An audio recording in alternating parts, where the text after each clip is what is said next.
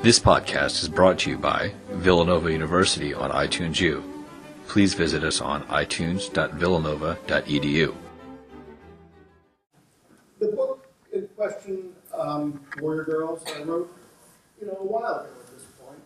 Um, I've written another book since, but it remains deeply important to me because, among other things, I think it might be the only book I've written that people actually read.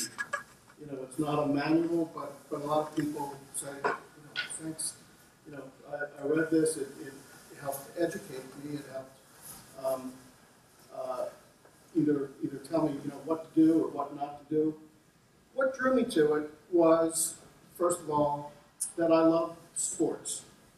And when I say sports, first of all, I spent a great deal of my life either playing sports, writing about sports, thinking about sports, thinking about sports too much. Um, so it's been a big part of my life. And when I say sports, I don't mean, you know, easy jogging.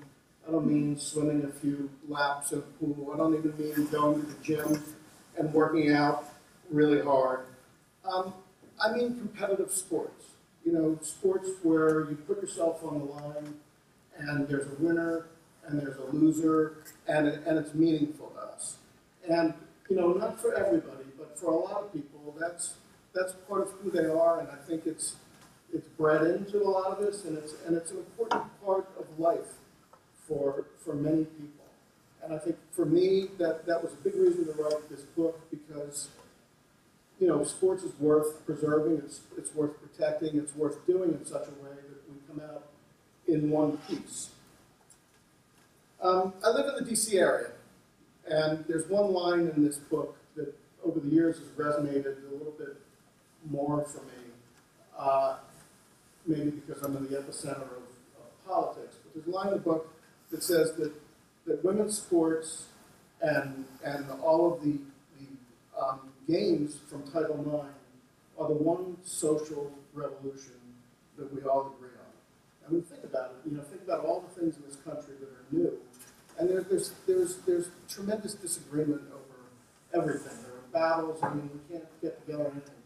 Women, you know, that girls should play sports and play hard and sweat and, you know, crash into each other and all the things that, that we didn't used to want or expect or celebrate. You know, everybody, I don't want to say everybody, there are some, you know, there's some holdouts, you know, there are some soreheads over Over, over wrestling or whatever it is, but but we agree. I mean, there's there are people who homeschool their children, and you know they they're off, quite often you know very conservative Christians. They want their kids, for better or worse, on homeschooled teams, which still blows me away. That you can be in a you know the homeschool against the Villanova high school or whatever. Um, so we all we all agree that you know where I live right now.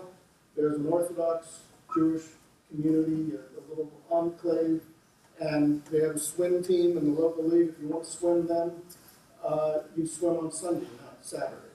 So, you know, everybody is, is, you know, for what was really a revolution. I can make a case that sports are better for girls in lots of ways than they are for boys, or at least that girls get and young women get, you know, all of the good stuff and, and none of the bad stuff, or very little of the bad stuff socially. You know, when I was growing up, and uh, a long time ago, as we just learned, um, I don't think I was that different than, than most boys then or, or most boys now. You know, sports for me, you know, immediately, I might have been six or seven years old, and you know, there was glory, there was personal glory in sports, and it somehow came clear to me that, that if I excelled in some sport, that, you know, something accrued to me and to me personally. So, you know, I'm sure you've seen people do this, and maybe you've done it yourself. You know, you're in the driveway by yourself, and you're, you're dribbling the ball, and you're counting down the clock, ten, nine, eight, seven, and you shoot the ball, and it goes through the hoop, and you're all by yourself, and, and you're like, you know, and that's like that's like a big part of sports for being a boy. I mean, you you you you want to be the center of things, and that's, I think, part of, of male sports. Um, not for everybody, I'm generalizing, but I, I think for a lot of my gender. From doing this book and, and researching this book, but, but well before that, from observing my own two daughters, one of them was a, an N C double A athlete, I don't think that's necessarily the way it goes for lots of girls. I don't think that they get into sports and say, like, me, me, me. Uh, I feel that there's a sense of, of team, there's a sense of community, there's a sense of responsibility to that team, and I think that's good, first of all. I think it's, I think it's, it's different. Um, the other thing is that girls don't suffer from a lot of the bad uh, social uh, stuff. I'm talking about Michael Vick. I shouldn't say suffer from it. They don't participate.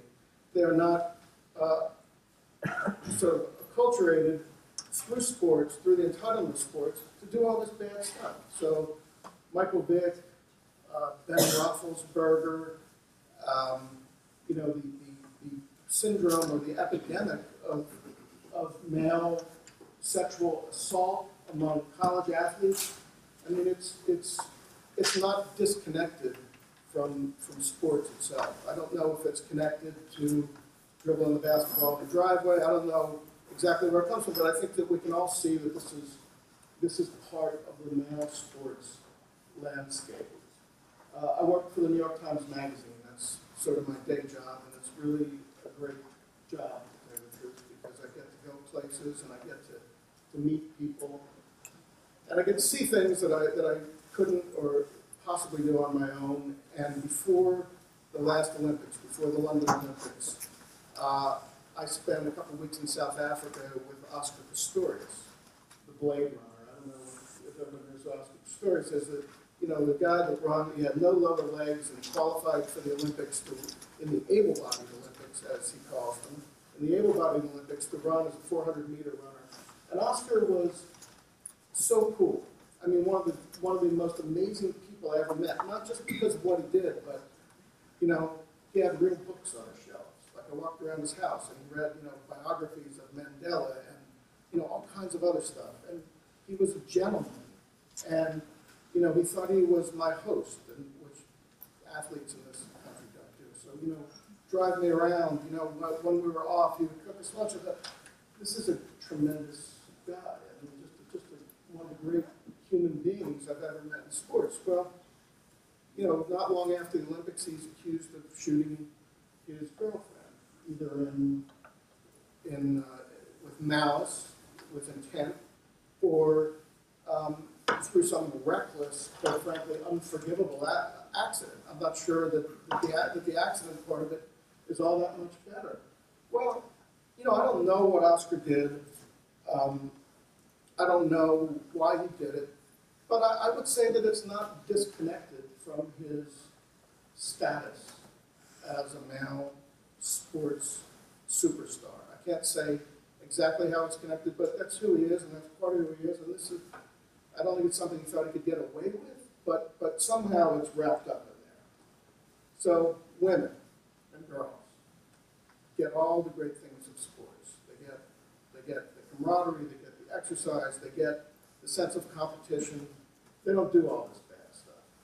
But they have these unacceptably high rates of injury. And that's, you know, generally what Warrior Girls is about. And when I say high rates, I don't mean just like, you know, here's where it is for, for the guys and here's where it is for the women. It's, it's, not, it's not really that. The most, it's, it's more like this in some cases. The sort of showstopper, you know, among injuries for women athletes, as many of you know, and some of you may know from personal um, experience, are A C L injuries. The A C L is this little tiny thing in the middle of the knee that, that, you know, you can't see, you can't feel, you don't know it's there, but when it ruptures, you know, you've lost your stability with your knee, and it's a catastrophic injury um, with a really involved surgery. And there are lots of estimates as to how many more times, or, or the rate of women's A C L injuries as opposed to men, and the way it's done is playing similar sports. So, you know, men's soccer versus women's soccer. So I don't know what estimate is right. Some say it's twice as high. Some say it's four times as high. Some say it's as much as eight times high. If it was two times as high, that would be huge. I think it's much more than two times. I think it's probably closer than, than to the four to eight times. Um, I think some people, you know, still say, oh, you know, that can't be, you know, the, the studies, you know, take a shot at certain studies. While I was doing this book, half the point guards, half the women point guards in the Pac ten lost their season to an A C L injury. Half. Uh, five to ten or six to twelve, whatever it was. I was following a women's, uh, young, a girls' soccer team in um, Florida, a very elite, high-end girls' soccer team. Um, it was a club, but they were high school age. Most of them were seventeen or eighteen. Um, of the eighteen players on that team, eight of them had already had A C L uh, injuries and surgeries, and a couple of them more than more than once. So, for any doubters, you can't find the equivalent uh, on a men's team, and uh, including a men's football team. I think that the injury is so common that it's, to use an academic term, I probably have never used before. I think it's normalized. Is that an academic term? You know, it's it's people think it's just something I'm going to go through, and I might go through it again. And uh, I think that's, first of all, a really bad thing. The other thing that's normalized is the, is the severity of it. Um, I've wrote about the young woman who came back and played soccer after an A C L injury less than five months after that injury. I thought I wrote about situations in which it was common to come back six or seven months after the injury. And this is oftentimes girls themselves pushing their doctors, pushing their coaches, pushing their parents. Robert Griffin the third, who is not only a great quarterback for the Washington Redskins, but an elite track athlete who uh, qualified for the for the four hundred meter trials, Olympic trials in the U S as a high schooler. He came back from his A C L injury after eight months, and he clearly came back too soon because he's not very good right now. So part of this sort of process of, oh, it's just, I don't think anybody who really has an A C L injury says it's just an A C L, but, but you know, pushing to come back is, is itself catastrophic. This lead character, the person that opens up this book, is a young woman named Amy Stead. And she was, uh, to use an old-fashioned term, she was a tomboy from Western North Carolina, which is, you know, mountainous country. And, you know, she played tackle football with the boys. And, you know, when her parents took her for long car rides, they had to stop the car every twenty minutes just, just so she could run around. I mean, she was just a young woman, a, a girl who needed to move. And she became a soccer star, um, playing for no kind of club, by the way. Playing, you know, it's been discovered playing recreational soccer. She was very, you know, late to, to, to step up to elite soccer. But she was, I don't know if I believe in naturals, but she was just, you know, just close to that. She became captain of the United States uh, under nineteen team when she was just sixteen years old. So she was amazing. And, you know, I don't, I don't know if she was going to be uh, the next Mia Hamm because she was a defensive player, but she was on that level. She was going to be a U S star. And I, I found out a little about Amy, and uh, she, she had gone to the University of North Carolina, where she was a big recruit of Anson Dorrance, who was probably the most famous women's coach. And she was, Amy was going to be one of Anson's stars. Well, by the time I met Amy, she was just about twenty-two years old, and I sat and I waited for her. Uh, I was sitting in an alcove at the Dean Smith Center, which is a big basketball arena, where, where we agreed to meet. And I knew her story, but I saw her walking up to me uh, from a distance. And if I didn't know that, that she had been an elite athlete, I wouldn't have thought that she was any kind of athlete at all, because at twenty-two years old, she walked like like an elderly person. She really walked like, like an old woman. And she told me her story. Um, she had had three A C L reconstructions, all on the same knee. Um, she had had all these other surgeries, which, because she had a certain mindset, she didn't even, she didn't even consider them surgeries. She just said, oh, they cleaned my knee out, or they, you know, it was a little meniscus they clipped, or whatever. So she couldn't really count all her surgeries. Her mother kept good count of them. Her mother said she had eight surgeries. And she told me about her last surgery, and um, she said that when she came out of anesthesia, you know, she sort of looked up and she saw the doctor, the doctor she knew well at this point. And the doctor just said to her, Amy, there was, there was nothing in there left to fix. There was nothing in your knee left to fix. So I just basically, I closed it up, and I, I don't think he said, you're done, but she was certainly done playing competitive soccer, and at that point, you know, she, she was out in trouble just moving around. Her boyfriend was supposed to pick her up that afternoon, and he got tied up with something. And she asked me to give her a ride home, uh, which was maybe at most a half mile up a little hill, and Amy couldn't, couldn't comfortably walk up that hill. Uh, and not because she was just out of surgery. I mean, this is like, this is like months after her surgery, probably nine months after her last surgery. So that's a catastrophic, sad, tragic story. And Amy, you know, pushed back from every single surgery she had and wanted to get back on the field and wouldn't wait and just kept on going. I don't know if it would have been any different if she had done it differently. I think it would have been. She certainly feels that way.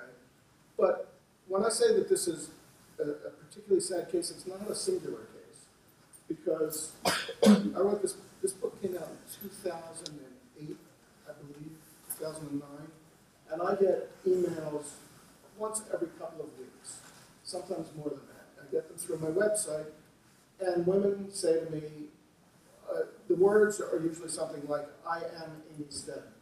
And then they begin telling me their Amy Steadman-like story. So it's, I think to me, it points out what an urgent issue this is. I mean, that's, that's the only way I can say it.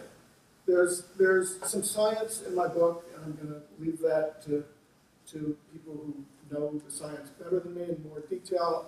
The shorthand, as I think I understand it, is, uh, first of all, nobody knows for sure why A C Ls um, rupture.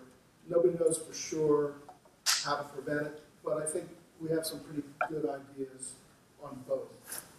The first thing that I would say about women versus men is there's something really unfair that happens. Um, when, when a guy goes through puberty, you know, he can sit on the couch, he can eat candy, he can never move, he can watch T V, and, you know, through the influence of testosterone, he actually gets more muscle.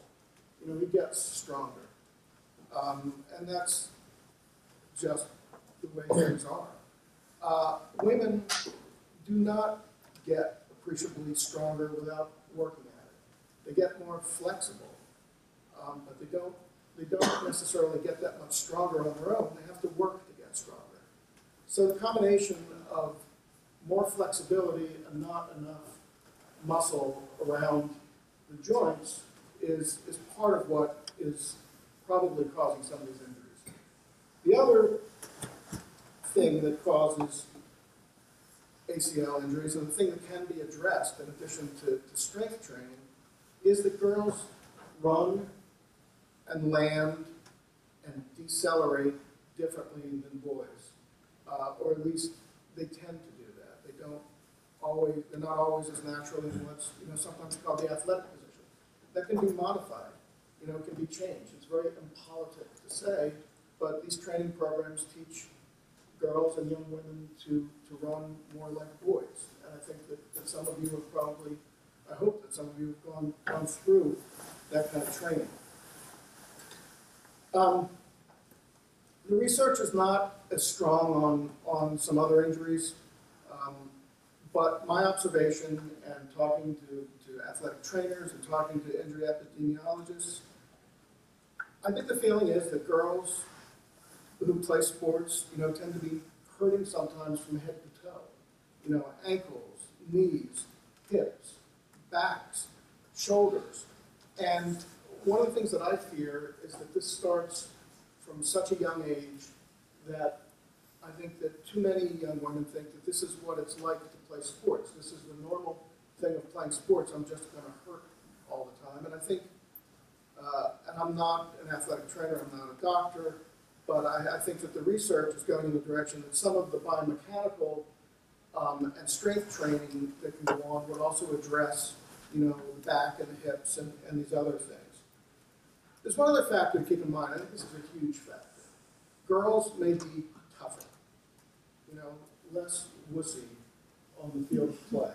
And in doing in doing this book, I came across, you know, when you're a writer, and uh, it's not an exciting thing to do most of the time, because I sit in an office with my dog and I write or I read through stuff. Sometimes I get to travel, but every once in a while you come across something, you know, wow, you just like want to jump up and down or call your wife. Tell your dog or, or something. So I came across this research, you know, decades of research from the U S military, uh, the Army specifically, about basic training. Um, and going back to when women started doing basic training and doing the same things in basic training that guys did, including, you know, carrying heavy weight, heavy weight and all that.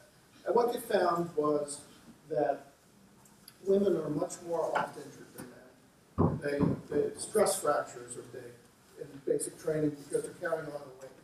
So women are more injured. So, you know, gender in the military is a really sensitive topic as it is in all of society. So this is not something that the military, you know, puts press releases out about.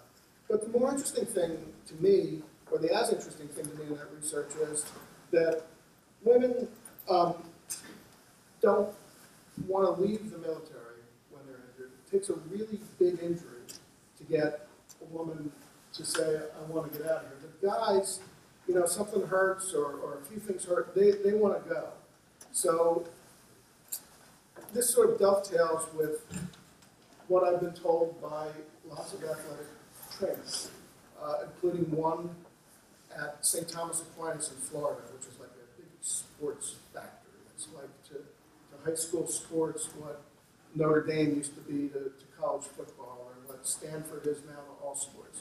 You know, they produce N F L players, they produce all these, you know, N B A players, and the athletic trainer there told me, I can get, the, when I tell a football player um, to get off the field, you gotta, you gotta sit out for a week, two weeks, you know, usually they, they groan, but it's fine. The girls, I can't get off the field.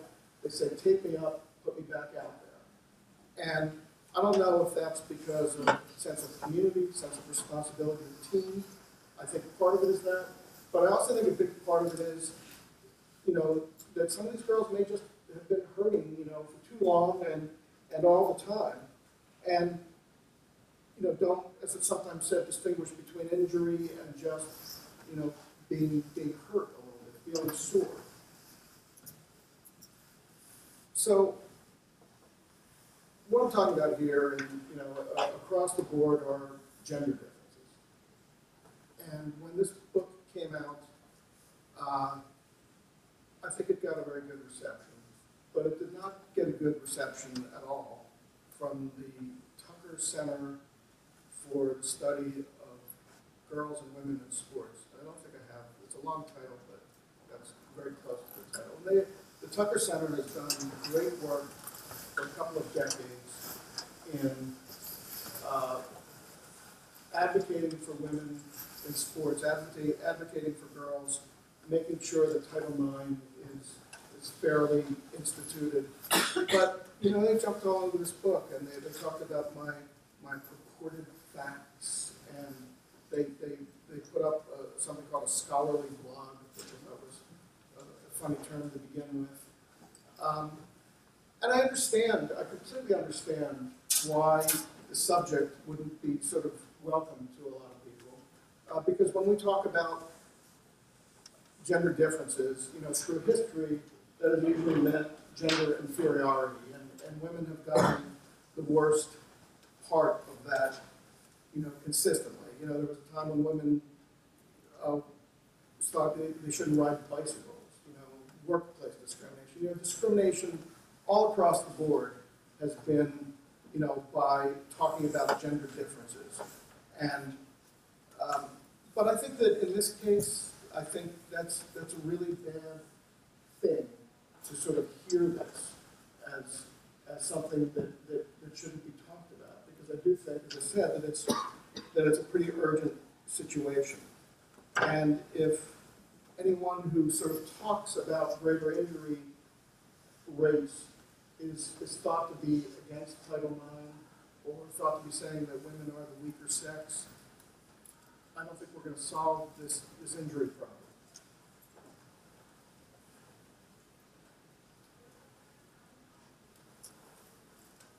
So there's the sort of physiological part of, of this, which, which can be addressed through training.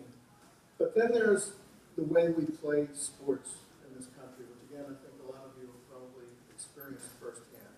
So if you wanted to manufacture injuries, if you wanted to cause injuries, what you would do is pretty much what we do. You would take a young athlete and you would say, well, you're pretty good at this sport. Let's play this sport all the time. Let's play it to the exclusion of all other sports. Um, let's send you to these tournaments where you play five full-length games in three days.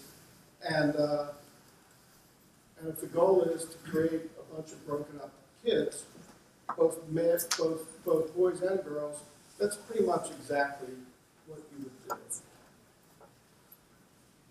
do.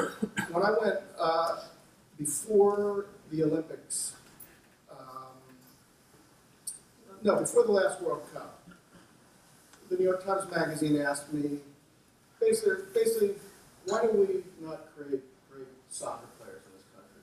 You know, why do we not really compete for World Cups as well-fed, as athletic, as big as this country is?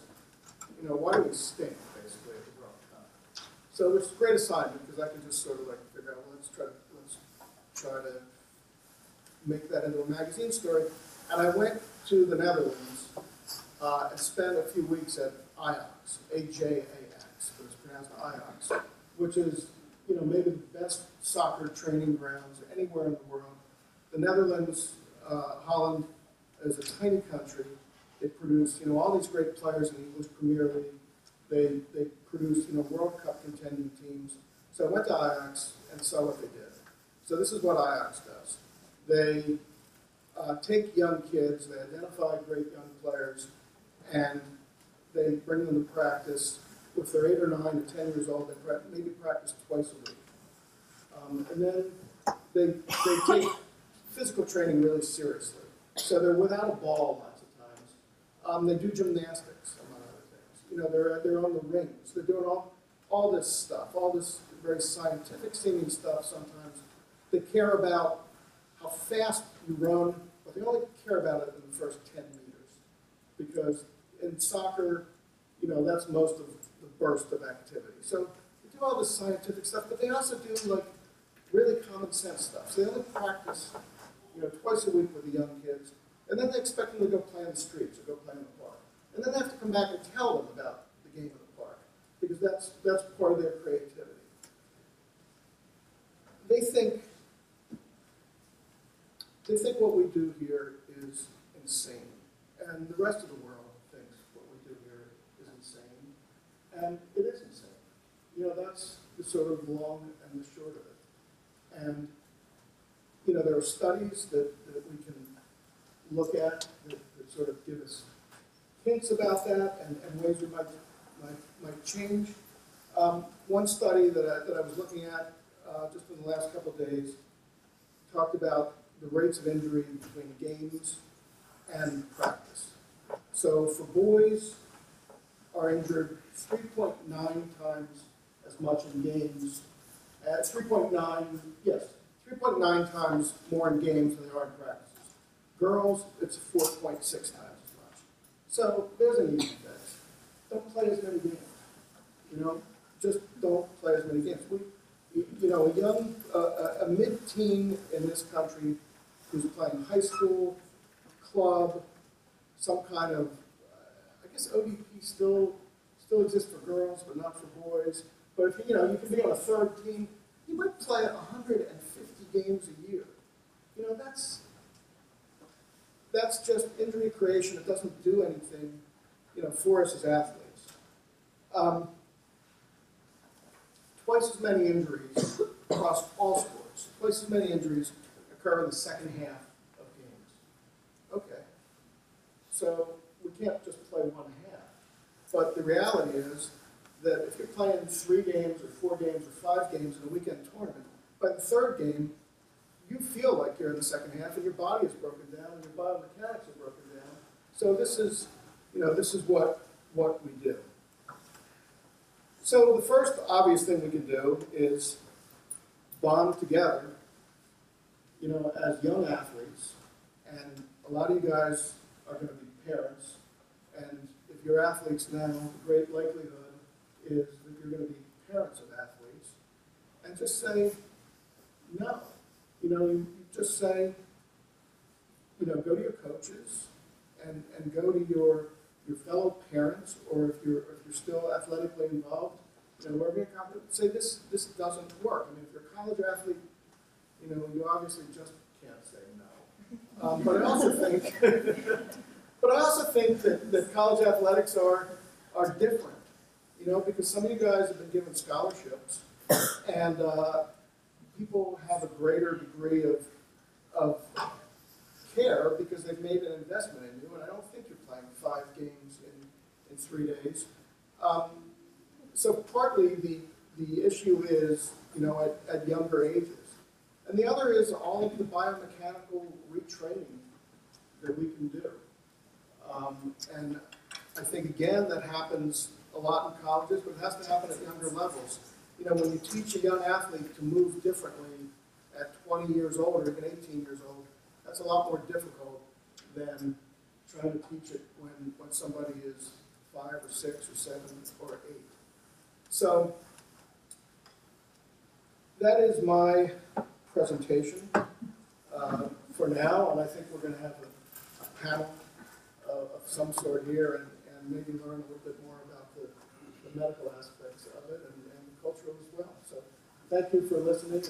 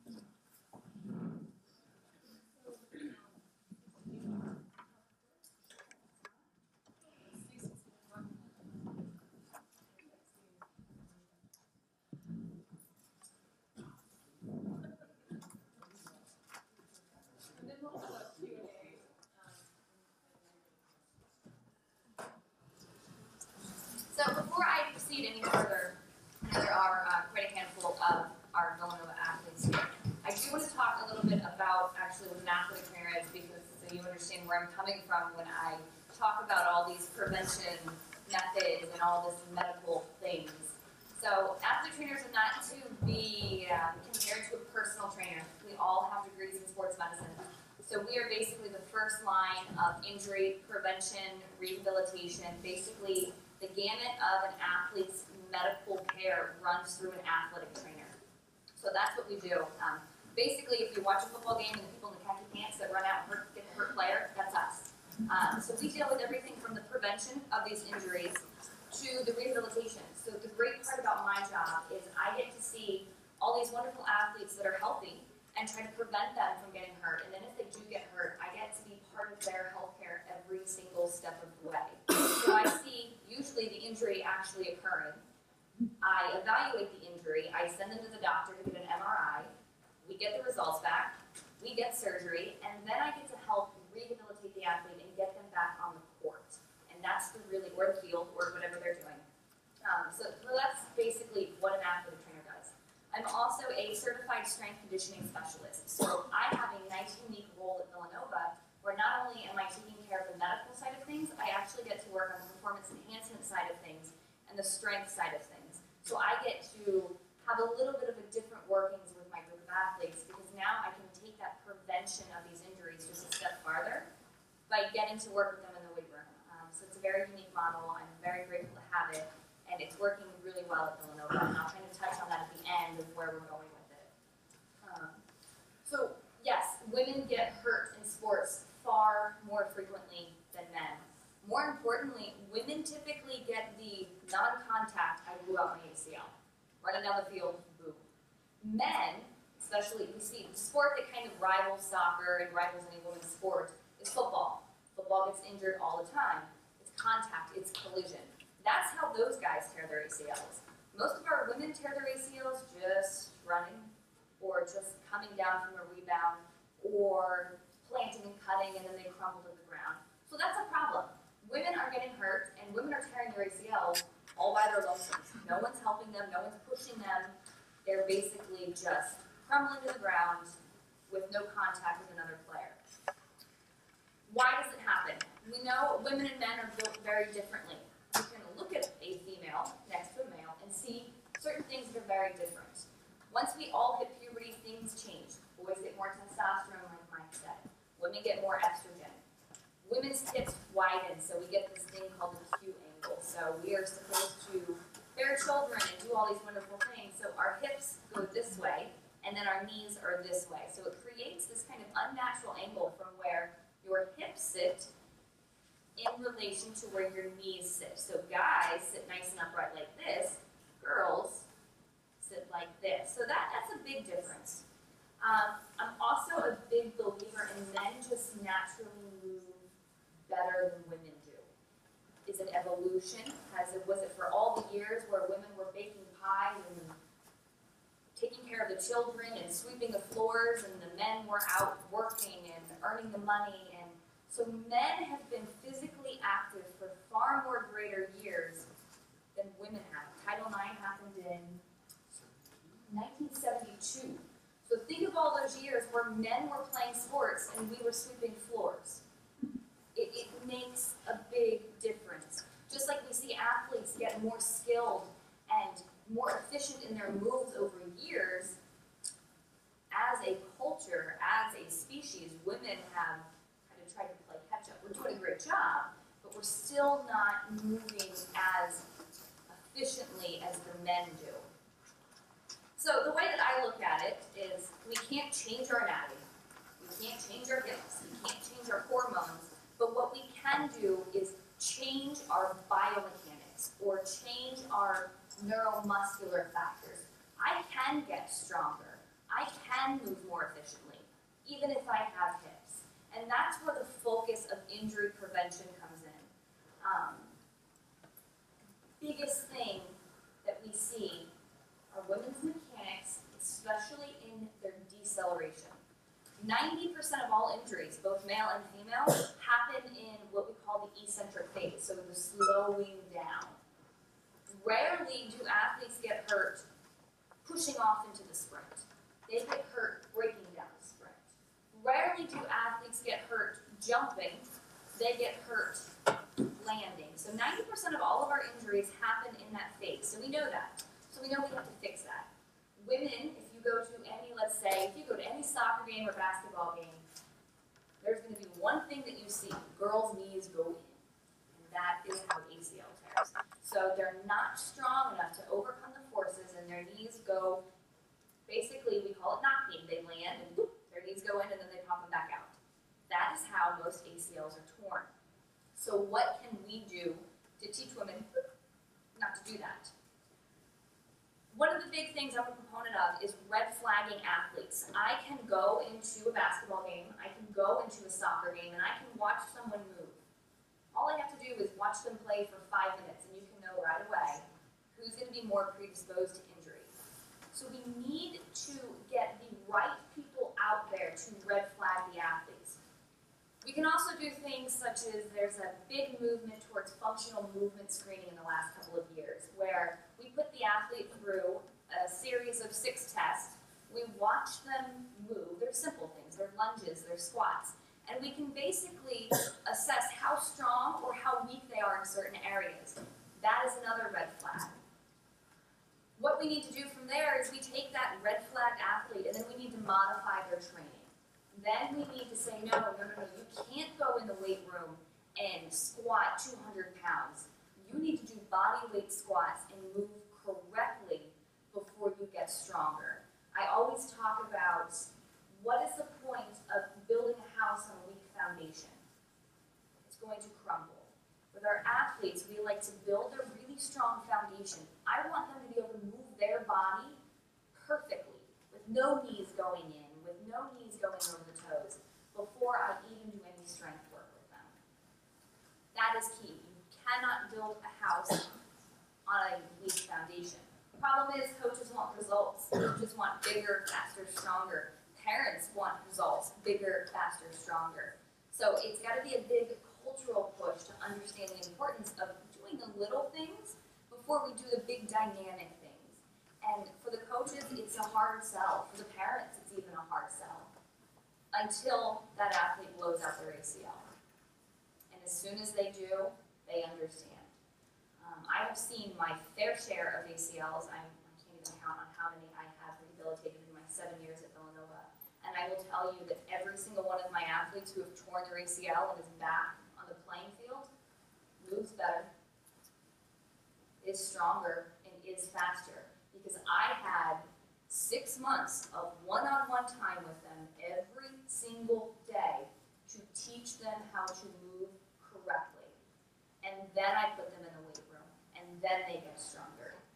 So it, it's kind of, you know, it's catch twenty-two. You get hurt, hey, you'll get better in the long run. But it is, you know, six months of a very, very grueling, grueling, daunting rehabilitation. The early intervention, I'm, I'm blessed enough to work with Division one athletes, so most of them are very athletic. Most of them still can't move correctly as females. So we have to get these interventions earlier to the kids. It's much easier to learn how to move correctly at a young age. Because once an athlete has a movement pattern, trying to get them to change it, especially once they're here at the Division one level, is a very, very difficult task and a very daunting task because athletes have this, well, if it's not broke, why fix it? I'm doing great, I'm doing this great, until something goes wrong. So we need to reach these kids at an earlier age. Um, so where are we going with that? I believe that in the next five to ten years, and I should say I hope, that we're going to see more injury prevention specialists. I think it's probably going to start at the pro level, at the Division one level, but I think that we need to create more people who are knowledgeable about this and know how to, number one, red flag that athlete, and number two, correct their movements. And we need doctors that'll say, hey, all right, so this kid's got nagging knee injury, refers them to this injury prevention specialist, and this injury prevention specialist can take them through those exercises. We have made great strides in the last few years of incorporating injury prevention programs to teams. So club teams have little warm-ups that they do and things like that. That's great, but the problem is the person delivering this program probably doesn't have the knowledge. Okay, you tell that girl, no, your knee doesn't go in, no, your knee doesn't go in. What does she have to get stronger so the knee doesn't go in? We have the same problem in Division one athletics. If you have a strength conditioning coach that knows that you shouldn't do that but doesn't understand how to correct it, again, we're going to constantly tell that athlete, don't do that, but we have to fix the lack of musculature that women have, the lack of core, the lack of posterior chain. So basically, lack of stomach muscles, lack of butt muscles, and lack of ability to use them. We have to fix that from the ground up, starting at a younger age. So hopefully in the next ten, fifteen years, that's what we're going to see. Um, more injury prevention specialists, more people who make it their mission and make it their passion to help prevent these injuries. Physicians might not like it because they make a lot of money off of all these A C L tears, but that is where I believe the profession will be going because we know how to fix A C L tears. Um, doctors have perfected the technique. It's an art form. But regardless of how good the surgery is, it's still six months of that athlete's life. And then there's the, well, what if it happens again? And then there's the, I have torn my A C L four times, and now I have to stop playing, and I have a risk for osteoarthritis and knee replacement by the time I'm thirty-five. So we basically need to stop being reactive, and we need to be more proactive. I mean, that's as a sports medicine profession, that's as parents, that's as coaches. I could say your gluteus medius and maximus, and what I figured I was just tater my breath. I'm gonna, uh, I'm gonna, I'm gonna push the envelope here a little bit. That's probably a surprise uh, to some of you, but one of the uh, impacts of Warrior Girls, when I read it and when I discussed it in class, is that it's focused attention on girls playing sports. Too often our social default is to assume that talking about organized sports, be it adult sports or youth sports, means talking about men or boys. This is not part of some misogynistic conspiracy, but simply reflects a dominant ideology that's steeped in patriarchy. What I'd like to propose, following from Michael and Stacy's remarks, is that the increased opportunities afforded to girls playing sports has a seamy underbelly, that there are unintended, latent consequences of girls' and women's sports equality. These unintended consequences may appear as increased A C L injuries, increased concussions, increased athlete burnout, increased cheating, and a decrease in sports participation as an end in itself. These unintended consequences may express themselves first in players and families who pour extraordinary amounts of physical, emotional, and financial resources into youth sports. Uh, second, in an exploding athletic industrial complex around youth sports, looking to sell apparel, showcase tournaments, personal coaches, premier travel teams, specialty camps, and nuclear-powered footwear. Uh, third, in a non-stop media barrage, constantly highlighting certain ways of playing certain sports. Fourth, and maybe most importantly, in educational institutions that reify and legitimate sports as a crucial social activity. Remember, nowhere else in the world is organized sports so intertwined with organized education. This is apparent in a mixed-gender middle and high school setting where sports is almost always the center of student culture, male sports. Uh, there are no pep rallies or poster contests for the girls' field hockey team. There are no pep rallies or poster contests around Kennedy High School's Model U N rivalry with Eisenhower High. In fact, there's no rivalry around, around the Model U N. So beyond high sorry. Beyond high school, though, it seems to me that intercollegiate sports is the single most important educational correlate with the unintended negative consequences of girls' youth sports. College admissions and college scholarships are the holy grail, fueling the growing insanity and intensity of youth sports families, and giving rise to all these ancillary elements of the athletic industrial complex. If you want your daughter to get into a good school, or any school if she's not that smart, and you want to save millions of dollars in tuition costs because of those overpriced professors, then all you need to do is buy the state-of-the-art product, join these eleven travel teams, and attend that expensive summer camp run by the former third-string goalie of What's the Matter You. But the existence of athletic scholarships or preferential admissions is not some pre-existing social condition. It's not, it has not evolved through some uh, natural selection. Colleges and universities have made decisions to subsidize the existence of and participation in certain organized sports. And there are a couple of issues I want to raise here. First, at its most philosophical level, why do universities do this? What makes the existence of and participation in an intercollegiate lacrosse team, for example, not picking on them, what makes that more important than the existence of and participation in an all-women's distaff choir? Why are we willing to subsidize, financially or through relaxed admission standards, those who play soccer rather than those who play the trumpet? Secondly, I believe there's a lack of candor about the likelihood of receiving a college scholarship, a misperception partly encouraged by the universities themselves. It is not a well-known fact that only eleven percent of all Division one and Division two college athletes receive full athletic scholarships. And that percentage would probably be cut in half if we omitted basketball and football from the equation. Why isn't this a well-known fact? It sure intrigues people when we bring it up in class. And how does the not well-knownness of this fact fuel the insanity of girls' youth sports and thus the cataclysmic rise in young girls' sports injuries? Not to mention the non-cataclysmic rise boys' sports injuries, and football players with permanent brain damage. This is our fault right here. It's Villanova's fault, and it's the fault of other colleges and universities that have exaggerated the importance of sports within our society by privileging it as an activity worthy of significant financial and cultural rewards. Why not college scholarships to those who are willing to join Habitat for Humanity rather than those who join a field hockey team? Now, pointing out these latent negative consequences does not make Michael or Stacy or I pigs against gender equality. In fact, I would argue it's just the opposite. We're trying to highlight that the changes in female sports are being driven by a very male-centered model about what kinds of human activity are going to be valued. This is something we talked about in the book as well, in some of the later chapters. The fact that we judge the values of sports by strength, size, speed, and jumping high is not a given. It is a social construction. We don't have to judge basketball prowess by slam dunks, but we choose to. We could judge basketball prowess by the number of passes it teammates before shooting, or by how much its defense irritates the other team. You may think that's ludicrous, but it was the standard measuring stick when I was growing up, when Michael was growing up. That's only a generation ago, or maybe a generation and a half.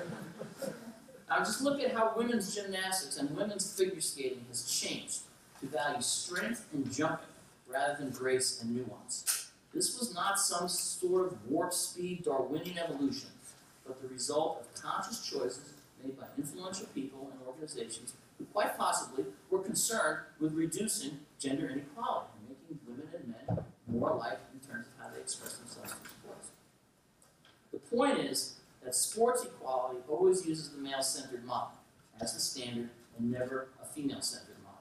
Sports equality seemingly does not entail having men and boys adopt a female-centered way of doing activities. Isn't the essence of the game, though, the same either way? Think about lacrosse, and how different men's lacrosse is and women's lacrosse. Because women don't get to hit each other. And that's seen by a lot of women who I talk to who play lacrosse as a bad thing. They want to be like the boys. They want to hit. But why don't the boys want to be like the girls and not hit? And just throw a little ball back and forth, a little basket. That's fun.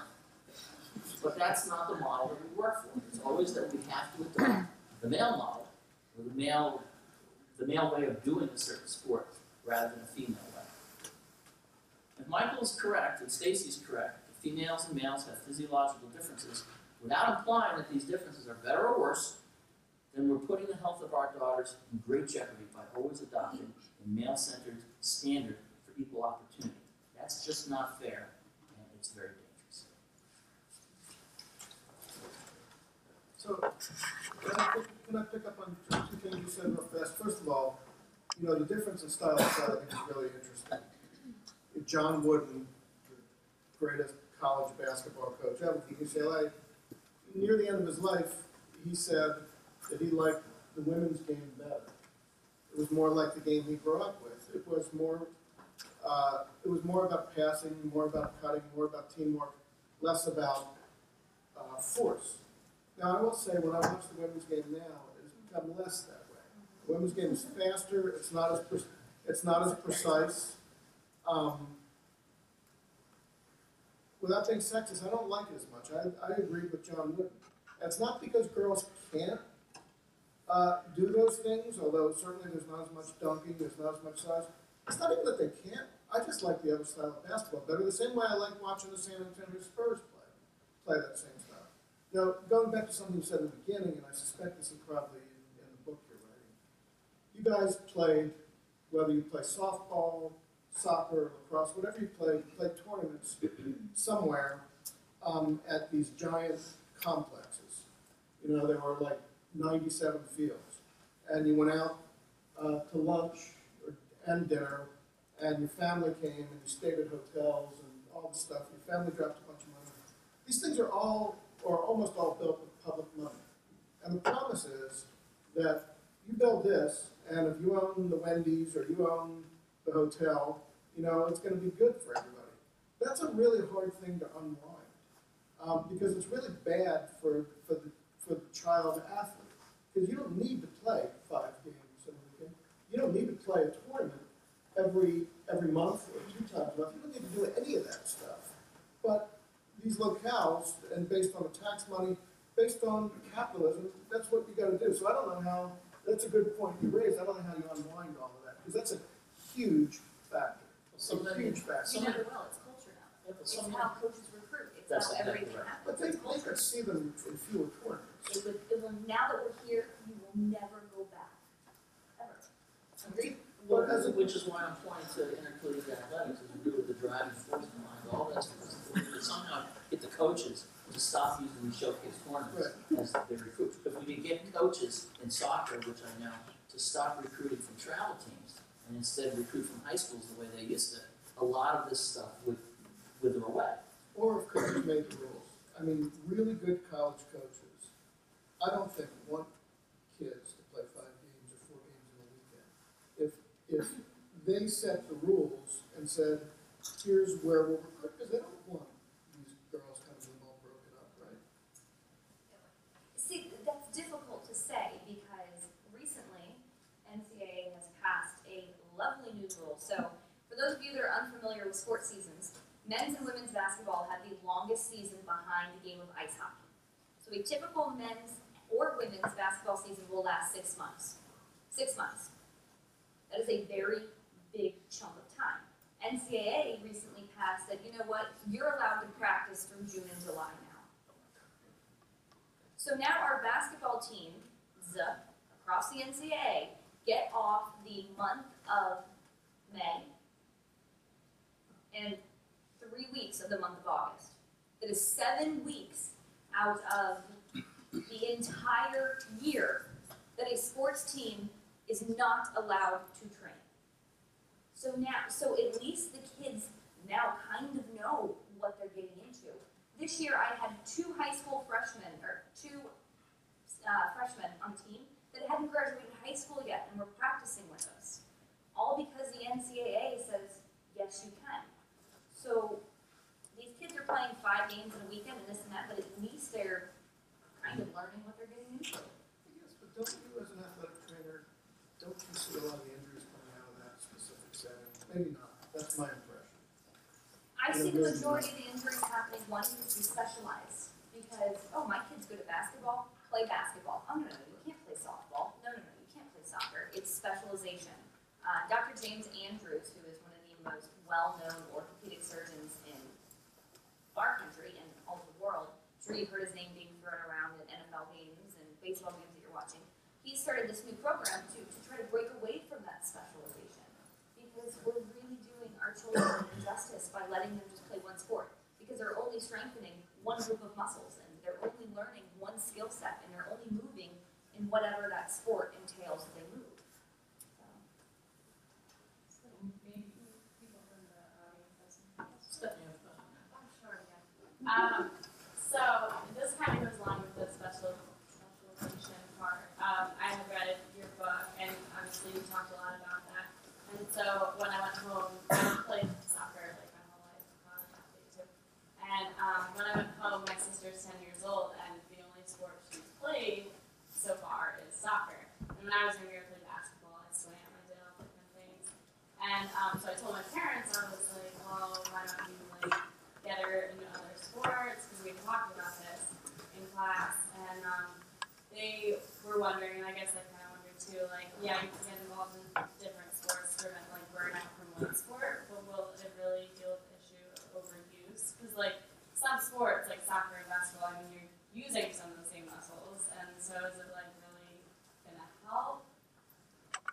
In one respect, yes, uh, because different sports are gonna train the muscles differently. So an A C L injury, some things you know, is not an overuse injury. The amount of overuse injuries that women incur, unless they're cross-country runners, are far less than the over or than the acute traumatic A C L tears. So yes, I think it should be encouraged. Um, like I said, overuse injuries aren't a problem right now. It's concussions and A C Ls. You guys know that.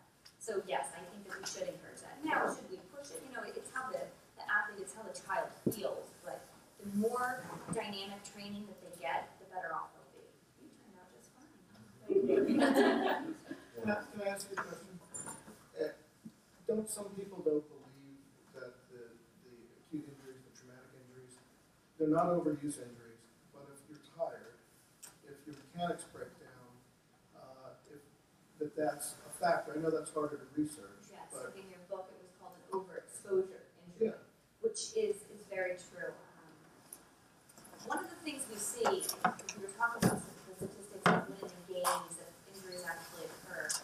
Believe it or not, more injuries actually occur in practices, especially at the division level. Because how many times a week do we practice versus how many times a week do we play?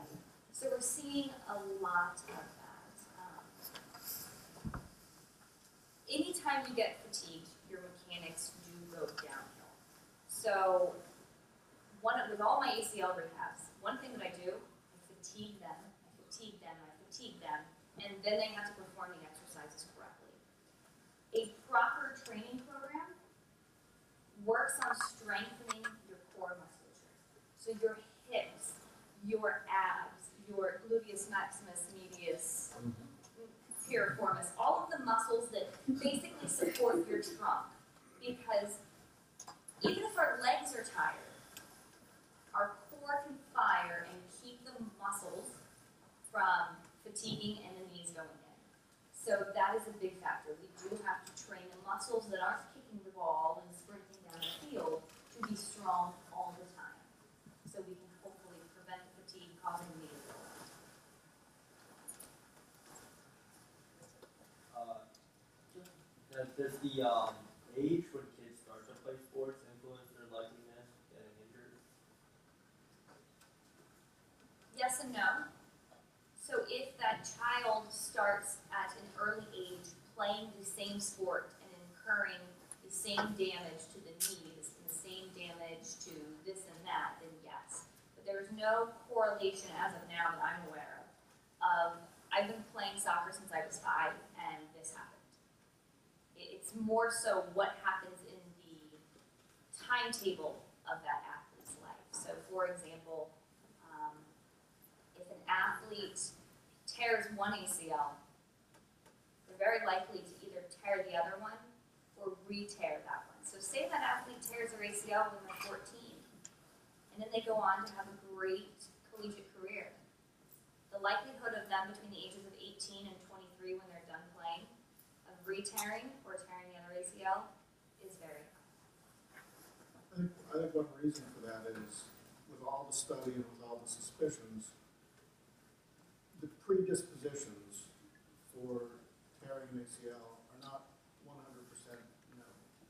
So, you know, especially among girls, like you can look, and, and others have told me this, Howard Silver's told me this, you know, a trained eye can look and say, you are not moving correctly, but still, the person who tore it has that disposition, or something about their biomechanics, or something about their body chemistry, whatever it is. They just proved they're a person who will tear an A C L, and until we figure out how to prevent it, they're a little more likely to do it again. And with that being said, um, I wanted to touch on this in Mike's view. I think one of the injustices that we do to our young athletes, so our athletes that tear their A C L that are either in middle school, high school, or not at the collegiate level. So anyone that's basically below uh, a college athlete, they tear their A C L, they go to their doctor, and they get it fixed. Well, then they have to go to physical therapy in order to rehabilitate the knee. Like I said earlier, you can fix that knee, but until you get stronger, you're never going to be able to play the same again. Unfortunately, most medical coverage, most insurance plans say you can only do three rehab sessions per week, and you only get thirty of those. So by the time that athlete is three months out, they're thirty or up. So unless mom and dad have the amount of money to pay a physical therapist, which is usually about two hundred fifty dollars per session out of pocket, they kind of do things on their own. So the most important part of their training should be that functional, that begin to get back into their sport training, and they're on their own. Because that's the healthcare, and, and that's because they only have three sessions per week, and thirty of them. Once you hit that thirty, you're on your own. And that's another reason why these young kids are predisposed to doing it again or re-tearing the same knee. One of the other parts about specialization is so interesting beyond the, the physical component of getting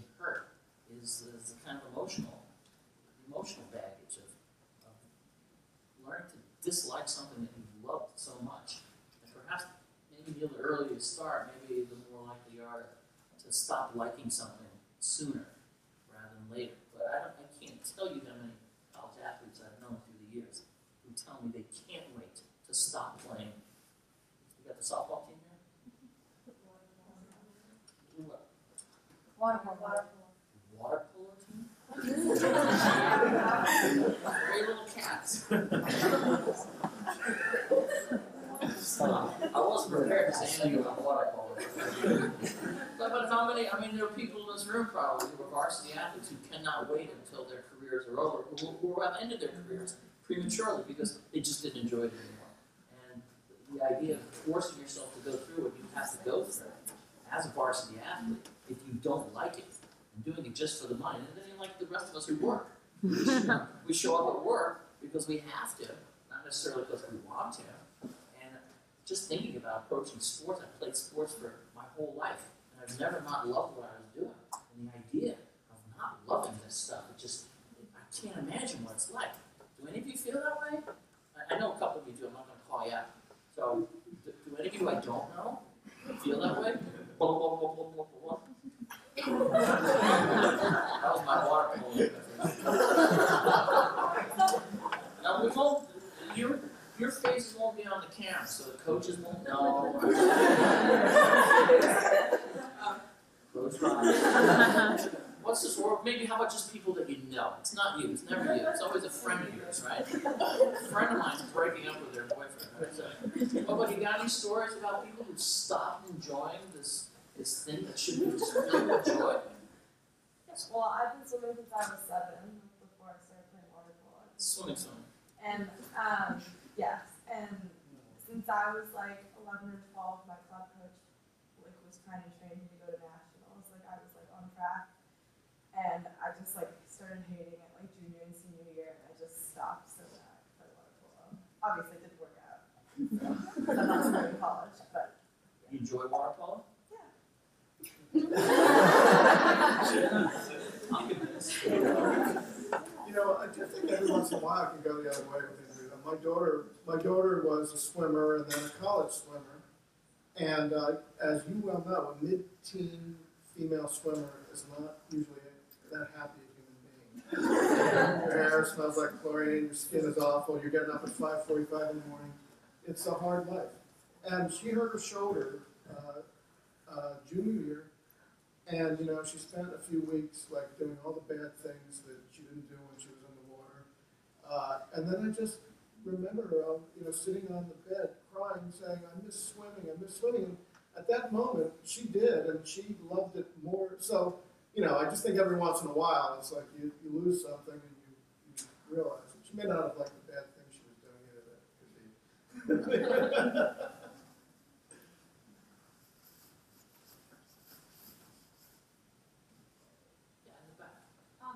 Recommendations for injury prevention if you don't have access to an injury prevention specialist? What do you do? I think one of the best things you can do if you Google the Santa Monica P E P program.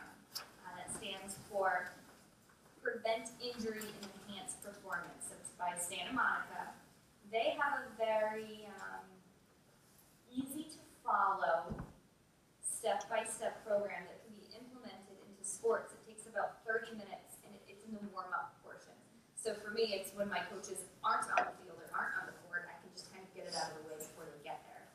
Um, really important to know that what it means is when you see these young kids and they're going through the P E P program, the ones that you want a red flag are the ones whose knees are, are going in, are the ones who, when they land, they fall out of the jump. The ones that, when they land, their body comes really far forward and they stumble out of it. So that's the easiest way to, to red flag those athletes that you know are probably going to struggle with something. Um, there's a lot of videos out there, even if you just, there's a lot of sports medicine videos that are out there that people will actually break down an athlete jumping and landing the correct way versus jumping and landing way. So there, there's a million different things out there, uh, but I would start with the Santa Monica P E P.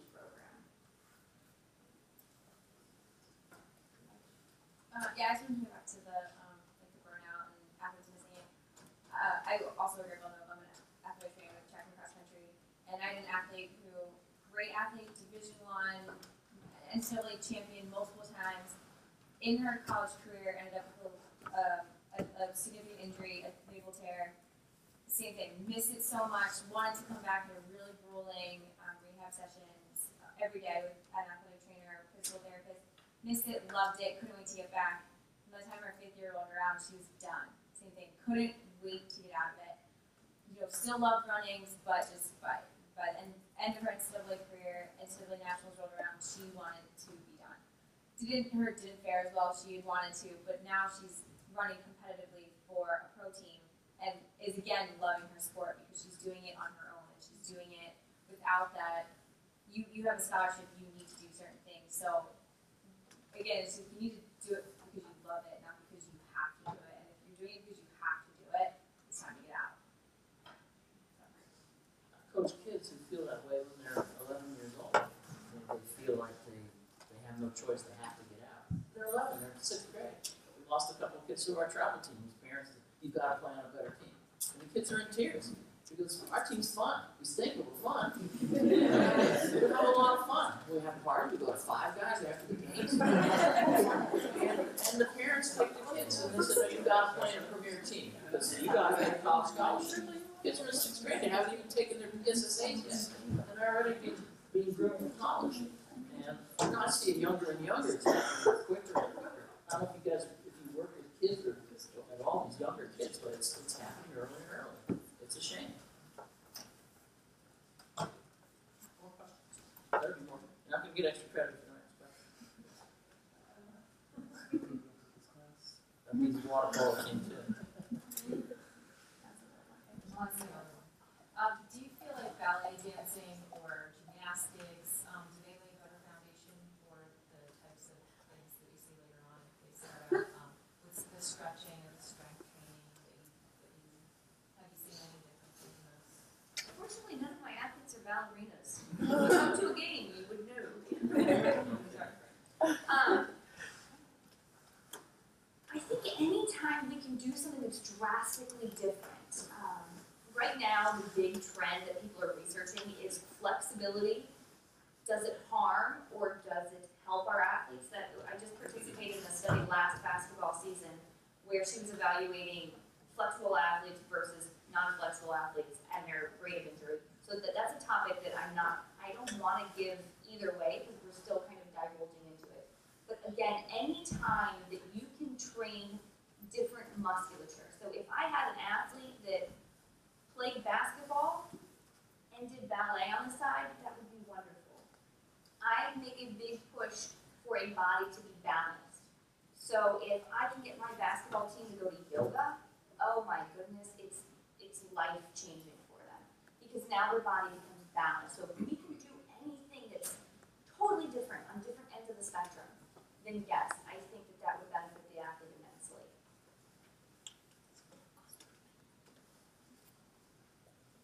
I was going to say, I did ballet before I started playing sports, and it helped me so much. I like always was slightly more aware of what my body was doing than other my teammates, especially when we were like younger and like junior high, like I knew what my body was doing because I've had to from ballet, and they like had no idea. So, yeah. And that's a great point because one of the biggest things for me, so I, I, I harp on my athletes and I, I teach them this, but they have to understand how their own body is moving. So anytime we have them do something that's ballet oriented or yoga oriented, so they understand my body's moving this way and that's not correct, it's an immense benefit to the athlete. So thank you. That's a great point. Do you still do ballet? Um, no. Why not? I don't have time. I and the point shoes weren't gonna happen. I saw I saw Pilates help some swimmers mm-hmm. a lot because their sport is all about you know feeling a different element in the water, but still it, it helped cover them a lot. Or even just putting an athlete in front of a mirror. And as many times they say, no, that's not correct. But if they can actually see, oh, that's not correct, and say, okay, yes, now it's correct, and feel how that feels, that mind-body